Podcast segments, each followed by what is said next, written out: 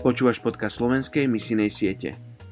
Je úžasné, čo sa dá dosiahnuť, ak si nerobíte starosti s tým, kto dostane kredit. Clarence Jones.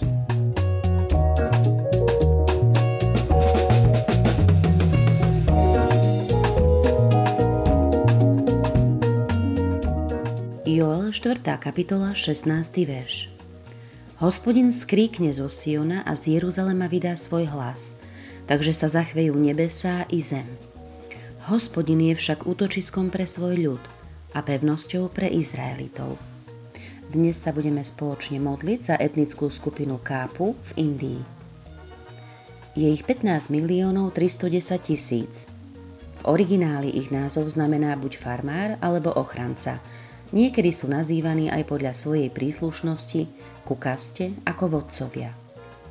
Pôvodom sú vojensko-poľnohospodárskym spoločenstvom, ktoré sa venovalo vojenskej službe a v čase pokoja farmárčeniu.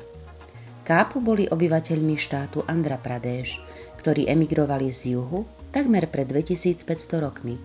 Vyklčovali lesy za účelom obrábania pôdy a vybudovali si tu obydlia. Dnešní Kápu sa spojili za účelom boja za svoje politické práva v oblasti kastového systému.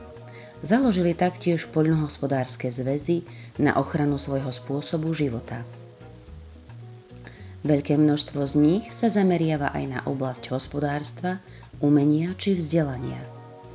Sú prevažne hinduistami, žijú medzi moslimami a inými hinduistami Južnej Indie. V minulosti boli v štáte Andhra Pradesh úspešné misijné aktivity, ktoré mali za následok obrátenie sa ku Kristu. Napríklad v roku 1710 istý rímskokatolícky misionár založil jednu z prvých misijných staníc v oblasti a takmer 300 ľudí prijalo Krista. O 200 rokov neskôr prišli i rozličné protestantské skupiny. Dnes je v tomto štáte okolo 30 hlavných denominácií, avšak cirkev bojovala a stále bojuje proti formalizmu. Podľa štatistík dnes z 33 kmeňov v Andhra Pradeši ešte 16 potrebuje byť zasiahnutých evaníliom. Ďakujem ti, Otče, za ľudí z etnickej skupiny Kápu. Ďakujem ti za to, že v oblasti, kde žijú, už bolo v minulosti hlásané evanílium.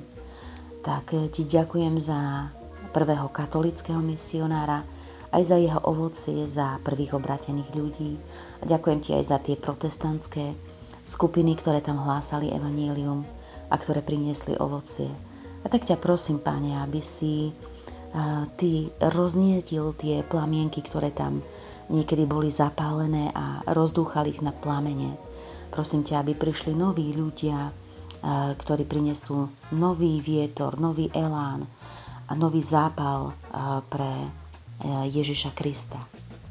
Tak ti ďakujem, Otče, že z týchto vyše 15 miliónov ľudí už takmer polovica z tých etnických skupín počula evanjelium. A ja ťa prosím o tú druhú polovicu, ktorí sú nezasiahnutí. Prosím ťa, Bože, aby aj tam prišlo svetlo evanjelia. Prosím ťa o ľudí, ktorí budú mať preto zlomené srdce a ktorí budú niesť evanjelium práve týmto nezasiahnutým etnikám. A vyvyšujem tvoje meno na túto etnickú skupinu Kápu. Ďakujem, Otče, že máme nádej, že keď zasievame, ty dáš vzrast a my budeme očakávať prebudenie a prílev veriacich aj v tejto krajine, v tejto etnickej skupine Kápu. O to sa modlím v mene Ježiš. Ďakujem ti za to. Amen.